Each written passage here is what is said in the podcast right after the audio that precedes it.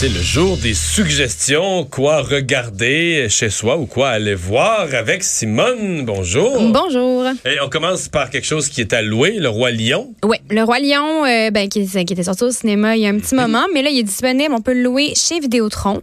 Et bon, ben, c'est Le Roi Lion. On le connaît. si On l'a vu en 1994. C'est l'histoire d'un lion qui s'appelle Simba. Son père meurt, tué par son méchant oncle qui s'appelle Scar.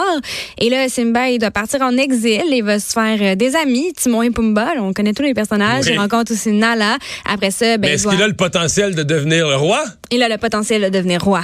Il va chanter des chansons et tout ça. Mais là, c'est euh, réimaginé par John Favreau, qui avait aussi euh, réimaginé le livre de la jungle. Donc, on sait qu'il est capable vraiment de diriger un film qui est ben, fait 100% à l'ordinateur. Sauf dans Le Roi Lion, pour les gens qui ont l'œil euh, très euh, aiguisé, ça se dit pas, mais c'est pas grave.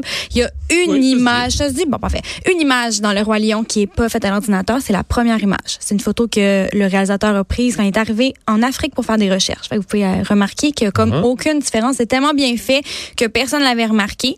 Euh, donc, c'est ça. C'est vraiment fait à l'ordinateur, mais c'est, contrairement au dessin animé qu'on avait vu, là, c'est photoréaliste. Donc, les animaux ont l'air de ce qu'ils ont l'air dans la vraie vie, ce qui, euh, ce qui fait quand même super différent. Ils parlent, ils chantent, ils dansent. Ça aide pas tous ces gens là, qui confondent humains, animaux. Exactement. euh, on, ouais. On perpétue euh, la On va dans la confusion. mauvaise direction. chez là. ces gens-là. Ouais. Mais il y a quand même eu des changements à faire euh, dans, dans le film pour justement que ça se prête au photoréalisme.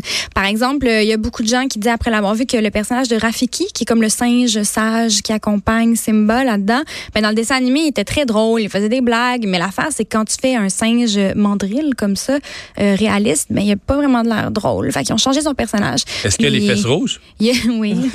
il est, il est Ben, très- le mandrille. Et Ouais, ça, ça 100%. fait Amateur de zoo, Vincent, tu m'en passes Oui, pas non, des c'est comme ça. ça. Ouais, ça- Tu m'en passes pas des Oui, comme oui. ça. là. Non, c'est Non, vrai. non, c'est ça. Il est 100% réaliste. Il est vraiment l'air de Bon. ça, mais il est plus sage. Il devient comme une espèce de figure paternelle euh, pour Simba. Euh, ils ont acheté des chansons parce que, bien sûr, c'est Beyoncé qui fait la voix de Nala. Donc, là, quand t'as Beyoncé qui fait une voix, ben, t'en profites, tu lui rajoutes des chansons. Une nouvelle chanson qui s'appelle Spirit. Et ils ont aussi euh, pas mal emprunté parce qu'on sait que, ben, Le Roi Lion, ben, c'est le dessin animé, mais c'est aussi une comédie musicale à Broadway, que ça fait des années et des années que ça dure à Broadway puis que c'est encore Excellente comédie musicale. hein? excellente comédie musicale. Donc, ils ont pris une chanson euh, pour, ben, pour les fans de comédie musicale, He Lives in You, du Broadway, qui est dans le nouveau film. Et ils ont même pris des acteurs qui faisaient le rôle dans la comédie musicale. Euh, par exemple, celle qui fait la voix de Nala enfant. Elle a déjà joué dans la comédie musicale, elle a fait la voix. Puis celle qui fait la méchante Yen Shenzi, là, comme la, la chef de la gang des méchantes hyènes, elle, elle a déjà joué dans la version allemande de, euh, du Roi Lion, Oh. dans la comédie musicale, puis là, elle fait la voix. Bon.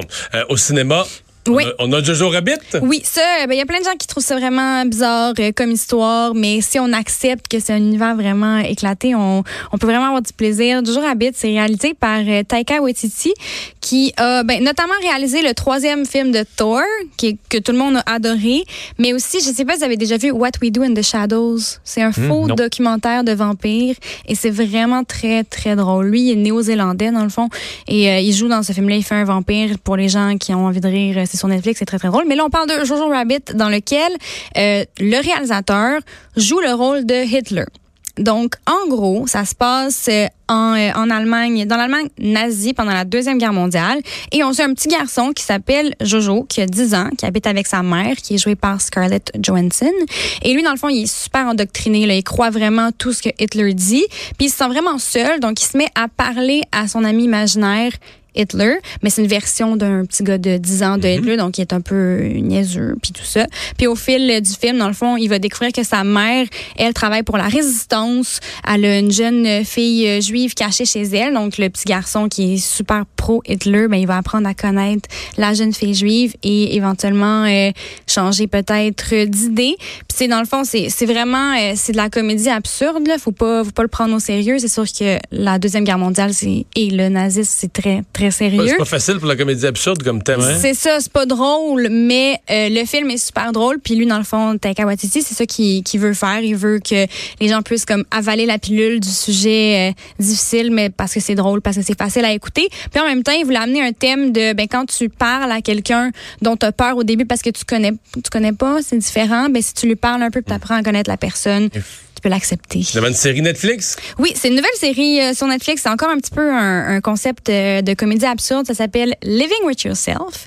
Et c'est Paul Rudd euh, qu'on connaît. Là. Paul Rudd, c'est un acteur très drôle là, qui fait entre autres Ant-Man. Et euh, il joue un, ben c'est un homme en burn-out. Il a rien qui va bien. Sa job ça va pas bien, ça va pas bien avec sa femme. Et euh, il voit une espèce d'annonce pour un traitement vraiment bizarre dans un centre d'achat. Puis ça promet de te rendre une meilleure personne. Donc il y va. Puis il se réveille puis réalise qu'il a été remplacé complètement dans sa vie par une version meilleure de lui-même. Donc là, il faut qu'il vit comme avec la nouvelle version, puis là, les deux sont super différents, fait que là, il va apprendre de ses erreurs. On voit c'est vraiment un concept de film genre euh, comédie des années 90. là. Euh, mais euh, fait les comme le premier, peut-être les deux premiers épisodes, c'est un peu euh, un peu lent, mais une fois qu'on embarque, c'est vraiment c'est drôle, c'est bon, c'est quand même touchant, puis c'est juste huit épisodes, ouais, huit épisodes d'une demi-heure. Donc c'est le genre de truc qu'on peut écouter rapidement. On s'en sort, là, sans gâcher trois mois de sa vie. Exactement. Eh, merci Simone. Ça fait plaisir. Bye. Le retour de Mario Dumont.